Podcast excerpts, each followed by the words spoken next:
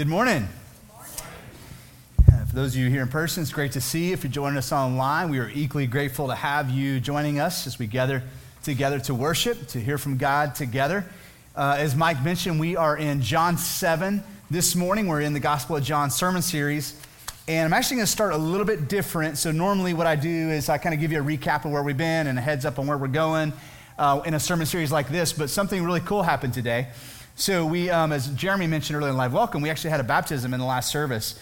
And there are a couple reasons why I mentioned that. One, I just want to give God all the glory for what He's doing in our church, despite all the difficulties that we have faced this year, right? So, like a couple years ago, we were doing uh, what we're doing now in John, we were doing that in the book of Acts. We were going through the book of Acts, verse by verse, line by line. And the, and the title of that series was The Unstoppable Church. Because what we noticed is that despite all of the things that came against the church, that the church prevailed, that the church continued not only to survive, but thrive and grow. And thousands were being added to the church daily, despite the intense persecution and difficulty that the early church faced. And so we, we, we talked about that in the book of Acts. And now, this year, we're kind of living that out on some level that all of the plans we had for 2020 have been thwarted and changed and disrupted, but God's plans have not. And one of the evidences of that is, is through those who have come to Christ, those who have been baptized this year. And so, what's cool about the six who have been baptized this year are that five of those are kids. And I'm pointing that out because kids' ministry has been on hold since March for the most part. And despite that, God is still working in our kids in the next generation, but working through families because all five of those kids were baptized by their dads. And what a beautiful testimony when God is working through parents as spiritual leaders in the home. And it reminds us as a church, our role is to partner with you as a family as you seek to make disciples in your own home. And so, last service, um, little six year old uh, Brendan kid was baptized by his father, and it was a really cool uh, experience as a church. But typically, what happens in a baptism here is we have the person write down their testimony. And so, as Brendan wrote down his testimony this week about his relationship with Jesus and what Jesus has done for him, in the end, he included a paragraph, just like three sentences, that summarized how God has been speaking to him through the Gospel of John series. This is from the words of a six year old uh, describing what God has spoken to him through the series. And so, I thought it would be appropriate for me to read to you just this little excerpt from his testimony. And so Brendan, at the end of his testimony, says, I want to tell you what Jesus did for me. Now, in what he's about to talk about, he's going to refer to Jesus feeding the 5,000 as a party. So, from the perspective of a six year old, he's like, that sounds like a party to me, right? So, Jesus is there, a lot of people showed up, they had this fantastic meal. What better word to use than a party? He says this about Jesus Jesus had a big party, and he said, Drink my blood and eat my body. And then after the party, the bad people found Jesus, took him to the cross, and after Jesus died on the cross for our sins, they took him into a cave. And on one, two, three, the third day, he came back to life and went to heaven. Perspective of a six year old on the Gospel of John, not only where we've been, but where we're going. And so I just want to read that and share a little bit of Brendan's story with you and how God's been speaking to our kids, even as we open his word together. And so today we are in chapter 7. Last week marked the moment where Jesus drew a hard line in the sand for the would be disciples, the would be followers. And he said what Brendan just quoted unless you eat my flesh and drink my blood, right, you won't have eternal life. And so rather than leaning into his teaching and saying, hey, will you explain that to us? They said, we're out, we're going home. And chapter 6 leaves us with what seems like just the 12 still remaining as followers of Jesus. And so now we're going to pick this up in chapter 7, verse 1, and we'll get started. So, what, you, what we're going to find today is that um, in chapter 7 of John, there are two primary themes, okay? So, we're going to go like through about six verses, then we're going to jump to the end to look at this theme of God's timing. Then next week, we're going to come back and look at chapter 7 again and hit the rest of the verses that talk a lot about what Jesus was saying and how he was fulfilling the prophecies of the Old Testament. So that's our journey today, starting in verse 1. Here we go. So after this, Jesus went about in Galilee. He would not go about in Judea because the Jews were seeking to kill him. So just an opening statement here. After Jesus drew the hard line in the sand, the crowd went home. All he had left were the 12. Jesus is going to hang out a little while longer around Galilee. So, this is the region north of Judea. Judea is where Jerusalem is. Now, this is a really significant um, part of the story because of what's happening in Jerusalem at this point in time, which we're about to see. So, eventually, we know the end of the story that Jesus ends up at the cross. Well, where is the cross? That's in Jerusalem. So, we know his life trajectory is headed towards Jerusalem. But right now, what John is telling us is hey, he's hesitating to go to Jerusalem, and we're going to see today why he's hesitating as he remains there in Galilee for a few more days. And what John tells us is because the Jews were seeking to kill him. Now, on the surface, that sounds like, oh, well, he's scared and he doesn't want to face death. Okay, so have that in mind because that's probably what you and I would be thinking if somebody's like, hey, you want to go hang out with me in Arlington? There's some people over there who want to kill you, right? You would hesitate to go, right? We're going to see that that's not at all why Jesus is hesitating to go to Judea, um, but instead there's something bigger going on. So, verse 2 tells us what's going on. Verse 2 says, Now the Jews' feast of booths was at hand.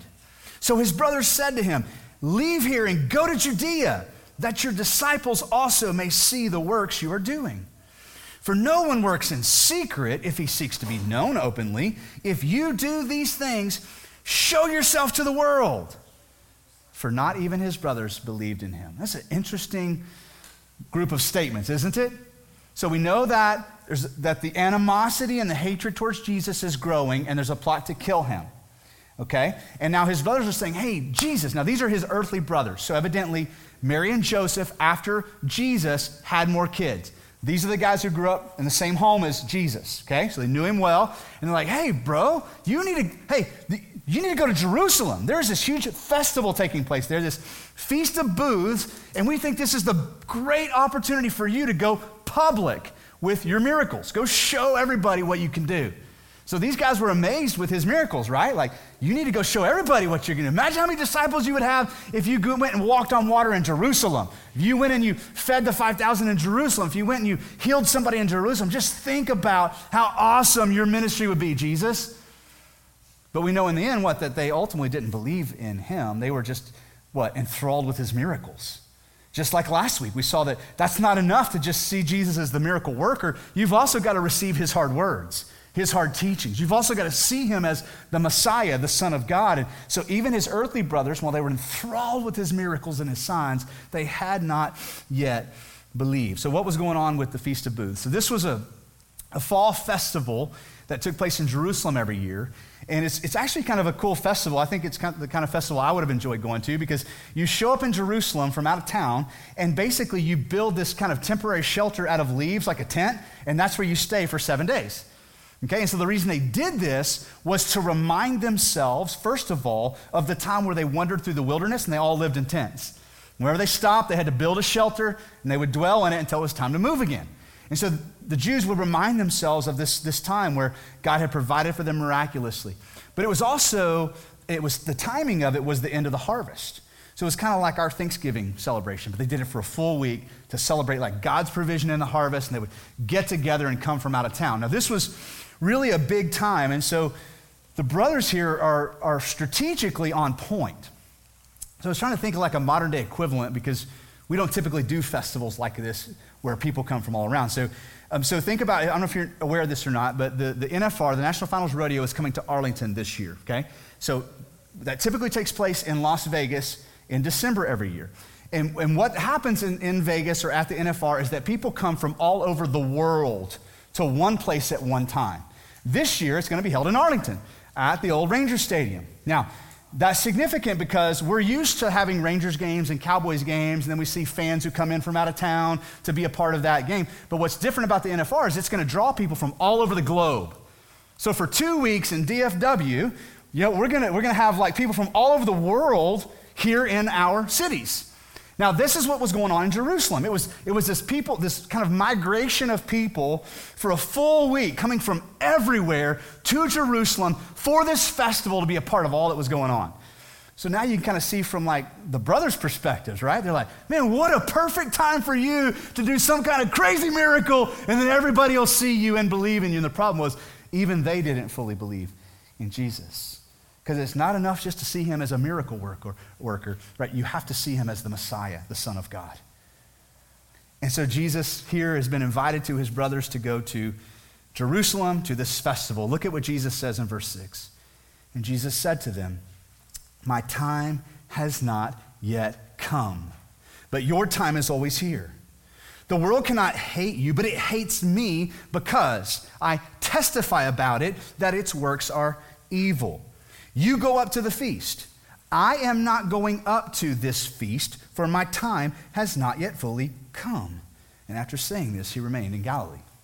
So now we have a little bit more insight on why he's not going. Right? It's not that he's scared to die, it's what? That his time has not yet come. Clearly, he wants his brothers to understand this is not a matter of me being scared of being arrested or being persecuted. This is a matter of God's perfect timing for me to go to Jerusalem. Now, I want you to think about the story of Jesus' life here on earth from two different perspectives. First of all, I want you to think about the, the macro story, the mega narrative of the scripture how what's happening right here in John 7 fits into the whole Bible, right? Because we know that, that Jesus' death, burial, and resurrection like, has been planned since when? Before creation. It wasn't like God's story started unfolding and then it unraveled and then turned in a direction God couldn't see it going. He went, oh no, how am I going to fix this? All right, I'm going to have to send Jesus to clean up the mess. When do you want to go? I don't know. Let's just kind of, let's wing it here. No, there's a very specific unfolding of events here according to the, to the big story, right, that God is writing with humanity. Galatians chapter 4, Paul says it this way But when the fullness of time had come, you hear about the timing there. What happened? God sent forth his son, born of a woman, born under the law, to do what? To redeem those who were under the law, so that we might receive adoption as sons. So in Christ, we are sons and daughters. We've been adopted in. And all of that is why? Because Christ came at just the right time. So Jesus' time here on earth was not just a random choice by God. It wasn't just happenstance, but God said, now is the time. And so Jesus now is saying to his brothers and to the people around him, I live my life according to what? God's timing. And so I'm not scared to go to Jerusalem. Matter of fact, he's going to go. I'm not, I'm not scared for my life to end, but what I am is I, what I'm going to do is I'm going to submit myself to God's timing. Romans 5 6 says that for while we were still weak, at the right time, Christ died for the ungodly. And so when you read your Bible, right, the, the gospel's account of the life and the death and the burial and the resurrection of Jesus, like that's unfolding according to, right, this meta narrative, this mic- macro view from God's perspective. But now think about it on the micro level. The small decisions that Jesus makes, not just day to day, but like moment by moment. What are we going to eat today? Where are we going to eat? What time are we going to sleep? What time are we getting up? The simple little decisions you make, right, that guide your life, that guide your journey each day, Jesus is also making those decisions. When we look at verse 10, we're going to see that the macro plan of God is guiding these micro decisions, these small decisions that Jesus is making. Verse 10 After his brothers had gone up to the feast, then he also went up, not publicly, but in private. Really, two things are embedded there the timing and the manner. Right? There's a specific time that he's going to go into Jerusalem, but not only that, there's a manner. He's not going to go publicly, he's going to go what? Privately. So hold on to that thought. Verse 11 the Jews were looking for him at the feast and saying, Where is he? And there was much muttering about him among the people. While some said, He is a good man, others said, No, he is leading the people astray. Yet for fear of the Jews, no one spoke openly of him. And so there is a there is not only a, a timing of when he's going to go to Jerusalem. So he's saying to his hey, you guys go ahead. There's a specific time that I'm going to go. But not only that, there is a manner in which I'm going to go. Right now, I'm going privately. Now, think about what you know about the unfolding story of Christ. There is a time coming where Jesus will enter into Jerusalem publicly. This is what we call the triumphant entry. This is where Jesus rides in on Palm Sunday on a donkey. The people are laying palm branches down, and it's this public announcement that the king has come. Right? So there's, there's a time coming where he's going to enter into Jerusalem publicly. But what is he saying? That time hasn't come yet. It's not that I'm scared to enter into Jerusalem. I'm going to go. But my time has not yet come. So he enters into Jerusalem quietly. Now, what he ends up doing is going to the synagogue and teaching. And because his teachings are authoritative, they reveal who God is, Right? What happens is people begin to gather at the synagogue. Hey, have you heard about this guy who's preaching down at the, at the church? No, I'm going to come listen. Well, his name is Jesus. He's right, born in Bethlehem from Nazareth, and they got to come hear him. So people start gathering at the synagogue to hear. Well, the Jews catch wind of this, and we already know they're looking for him, right? So now they're going to start showing up at the synagogue. So kind of picture a building like this. Jesus is up front. He's teaching. People are starting to fill in the seats. And then out in the back of the room begin to gather the Pharisees and the scribes. Maybe even a couple of Roman soldiers are there ready to arrest Jesus. And he sees what's happening. Look at 30 and 31 with me. So they were seeking to arrest him, but no one laid a hand on him because his hour had not yet come. Yet many of the people believed in him, and they said, When the Christ appears, will he do more signs than this man has done? So, a couple things. One, we're seeing that even though he's not publicly entering into Jerusalem yet, people are already starting to truly believing him is the Messiah. And next week, we're going to look at the why behind that. What is he saying that's causing people to go, that's got to be him? Right here, we just get a rhetorical question. They're just like, really, do we need any more proof than what we've already seen? Like, are we expecting the Messiah to do more than this guy? Come on, this is him. This has got to be him. And so some people are already starting to believe in him.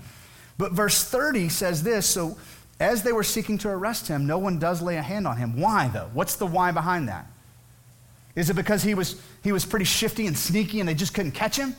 What's the reason why nobody laid a hand on him? Because his hour had not yet come. So, in the small, micro moments of Jesus' life, there's a bigger story unfolding. Are you with me? And that bigger story is guiding what's happening in the small story. Now, I want you to think about your own life. Because when you read the Bible objectively, what you're going to discover is there's a tension in the Bible between God's sovereign plan for the nations, God's sovereign plan for the universe, God's sovereign plan for your life, and the small decisions you make every day. And you're going to see that as God's plan unfolds in the midst of man's ambitions, man's intentions, even with our evil thoughts and desires and intentions, God's plan still unfolds. It's not like the story is ever in jeopardy. Are you with me? Like the nation of Israel, case in point, how many times do they rebel against God, yet God still unfolds his plan through the nation of Israel to bring us a Messiah? I mean, how many attempts does the nation of Israel make to mess up God's plans? And so you've got this sovereign plan unfolding, and in the midst of that, in the small stories, you find us our ambitions, right? Our intentions. Sometimes you find stories where there are men and women who are submitting to God's plans, and oftentimes you find people just all out rebelling, and yet God's plan still stands, doesn't it? Does that not blow your mind? So you find this tension between the sovereignty of God and what we might call the free will of man. And I think that tension is supposed to be there. I'm not bringing that up because I'm going to solve the riddle for you. I know the Calvinists in the room and the Arminians are like, finally, just tell them how it is. No. I think that tension is there on purpose. Even in my, like, I'll give you an example where I think for me, it just really illustrates this. I go back to Joseph in the book of Genesis. If you know Joseph's story, he's the little brother that the older brothers didn't like. They don't like him so much that they actually want to kill him. Maybe you've had a sibling relationship like that. But they actually try to go through with it. And in the end, what they end up doing is selling him into slavery. So, wicked intentions for their little brother, right? Not at all what, what we would expect God to have planned for Joseph. So, the older brothers, their wicked intentions, evil intentions, they want Joseph out of the picture. They're like, you know what? Let's make a little money off this deal. Let's sell him. But then, if you keep reading in Genesis, what happens in Joseph's life? God's favor rests on Joseph. God's plan, not just for Joseph, but the nation of Israel, actually unfolds through this story. To where in the end, right, the nation of Israel, which is just a big family at this point, they're in a time of famine and they need, they need food. And who do they come to? This little brother who was sold into slavery, who has risen up now to be a person of influence in Egypt. They come to him and say, We are starving. Will you give us food? Now, at the end of Genesis, in chapter 50, the brothers finally, the older brothers finally recognize Joseph. And they're like, oh my gosh. The one that we're asking for food from is the one we sold into slavery. So their hearts break and they ask Joseph for forgiveness. And Joseph's response is so helpful. What does he say? First of all, you don't need to ask me for forgiveness. Am I in the place of God? Your sin is against God, not me. Then he says what? What you intended for evil, God intended for good. Well, which one is it? It's both. It's the evil intentions of man unfolding for Joseph, and God's like, I can trump that. I can take your evil intentions and use it to unfold my good plan for humanity. That's the, that's the lineage of Jesus we're talking about here. Think about that. The nation of Israel, right? God's plan unfolding for them through this evil act against their brother. So listen, church, Christians, I know we stress sometimes about God's will for our lives, don't we? God, what is your desire for me? What do you want this job or this job? Open this door, close this door. This school, that school. This thing, like we can't even agree on where we're going to lunch today. you know? We don't even know until we pull into the parking lot and put the car in park where we're going to lunch today. And we stress about all these things happening. And now we're in this kind of this culture that's very uncertain, isn't it? Like the uncertainty of this year is overwhelming. What's going to happen? When's COVID going to end? Is there, when's there going to be a vaccine? Will you be able to trust the vaccine when there is a vaccine? Like just all this uncertainty. Right? All this second guessing of our decisions, and yet we see through the scriptures how God can work. He can work when we're submitting to His will and we, we hear from Him. We're like, yes, I'm going to do this. And He can also work when we're rebelling to unfold His perfect plan for humanity. And so I want you to think about that. I read this account and I wonder how much did Jesus know about the future? Now, I don't wonder how much He had access to. He's fully God. He has complete access to everything that is going to happen, that's going to unfold moment by moment. However, fully God, fully man, I don't know how much of the future he chose not to even realize or recognize. Okay, so I don't know that. But here's what I do know Jesus clearly knew that there was going to be a triumphal entry into Jerusalem at a specific time, that he was going to enter into Jerusalem publicly at a, at a designated day. And not only that, that, that entry would lead to a designated arrest beating, crucifixion, burial, resurrection, and ascension. How do we know that? Because he taught these things beforehand. He tells his disciples, guys, listen, we're going to Jerusalem. I'm going to die there. I'm going to be handed over to the chief priests and scribes. They're going to, they're going to beat me. They're going to kill me. And I'm going to resurrect. And I'm going to ascend. And the helper, the counselor, the Holy Spirit is coming. All these things are fixed in the future. They're not in jeopardy. They're not up in the air. They are going to happen. I want to look now at verse 32 and 33. So the Pharisees begin to hear what's happening in the synagogue, and they're gathering at the synagogue to arrest Jesus. Verse 32. The Pharisees heard the crowd muttering these things about him. And the chief priests and Pharisees sent officers to arrest him. Then Jesus said, I'll be with you a little while longer and then I am going to him who sent me. Now, I'm tempted to read this in an arrogant tone of voice, but I don't think that that reflects Jesus. Like, I just see Jesus, I know this is not right, going, Psh, You think you're going to arrest me today, but the reality is, I'm going to be here a little while longer. But I think Jesus is doing, he's speaking out of a confidence in his heart. I know what your plans are today. You think it's going to go down today. It's not. I'm going to be with you a little while longer and then I am going to him who sent me. And it won't be on your timetable. I see all you Pharisees and scribes gathering in the back, and you think this is going to go down today, but it's not. And not because I'm going to pull off some kind of miraculous disappearance act, but simply because it's not my Father's will. That's why it's not going to go down today. I'm going to be with you a little while longer. And then, when the time is right, then, and only then, I'm going to go back to him who sent me. And so now what Jesus is going to do is he's going to say something that really confuses the Pharisees. Look at what he says next in 34. You will seek me, and you will not find me. Where I am, you cannot come. Now, the Jews, verse 35, said to one another, Well, where does this man intend to go that we won't find him? Does, does he intend to go to the dispersion among the Greeks and teach the Greeks? What does he mean by saying, You will seek me and you will not find me, and where I am, you cannot come? Now, I think what Jesus is talking about is he's looking forward to the resurrection and the ascension. Jesus knows there is coming a time when he will be crucified and he will be buried. And on the third day, people will come looking for him and they won't be able to find him. Why? Because he won't be there. He's not talking about just a miraculous magic trick where he disappears and poof, he's gone and then he appears somewhere else. He's saying, listen, there's a day coming where you guys are going to be looking for. Right now, you can find me. You found me. Here I am. But it's not going to go down according to your time frame. It's going down according to the time frame of my father. But there is coming a day where you're going to look for me in a place where you think I should be. And guess what? I'm not going to be there. The tomb's going to be empty. And not only that, look at what else he says. Not only will you look for me and not be able to find me where I am going, you can't come. He's talking about his ascension.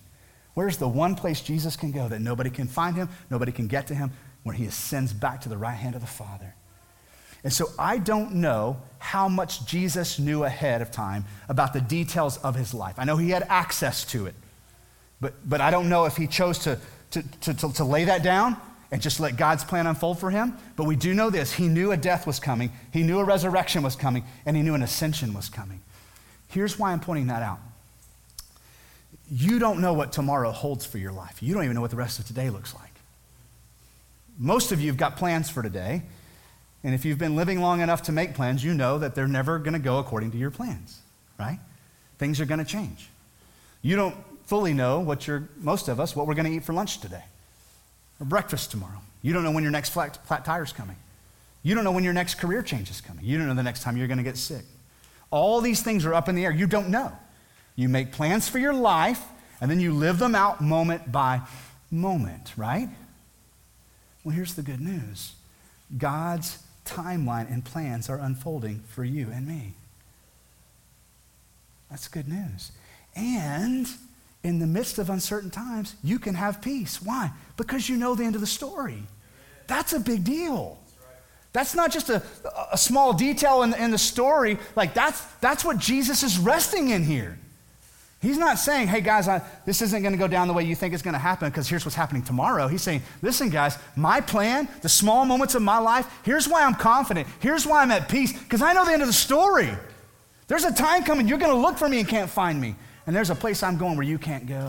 Listen, church, Christians, we know the end of the story. I, I don't know when you're going to die physically. You don't know that either. Okay? But we do know it's coming apart from the second coming of Christ, you and I are going to die physically. But in faith, we know that to be absent from this body, right, is to be present with the Lord. And that at that moment, we'll step into the presence of Jesus like forever, completely. And that there is a second coming and a resurrection of the dead. We know those things. Right? And that's why we have certainty in midst of the uncertainty of today. Do we know when COVID's going to end? No. Do we know if it's going to end? No. Do we know what's going to happen in the presidential election? No. We don't know these things. How can we have peace? Because we know the end of the story. Like that's what we're seeing here in Jesus' unfolding of God's plan for his life. Now, what I want to do is I want to leave you with a question. I want you to think about something you're struggling with right now to trust God's timing in. Maybe something you've been praying about for a while and it just hasn't happened yet. You haven't received an answer, or you've received it and you haven't heard it. that happens times, sometimes, right? Maybe you're praying for like um, a family member, a kiddo, one of your kids. You know, like you're just praying, you're praying, and the timing hasn't come yet. You're praying for like a relationship that you have, and like maybe you've reached out and tried to mend a relationship, and it just hasn't happened. You know, and you keep praying for it. Maybe there's something else going on, like with your job, and you're praying, God, please, God, show me the next place you want me to go. Open the door, close the door, and it just hasn't happened yet. Like what we're learning today is that, like, in the moments of uncertainty, what do we do? We trust in God's timing. Because if we're asking the question, God, what do you have for me? We already believe He has a plan. And if God has a plan for you, He has a timing for that plan. You with me on that? And so maybe the answer is just not yet right? Not yet. I think about, it's been on my heart this week, I don't know why, the story of the, the prodigal son and the loving father.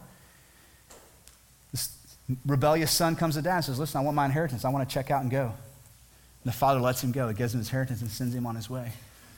But he sends him on his way with no certainty on if or when the son will ever return, right? But when the son decides to return, where's the father? He's on the porch watching. Right? He doesn't know the timing. He's just watching daily, waiting patiently for his son to return. Like in that, that beautiful portrait of like we, we see this idea that in our lives, the plans God has for us, that we would sit patiently and we would wait. We would wait with peace. We would wait with certainty, right? Knowing what? God's got a timing for this. God's got a timing for this.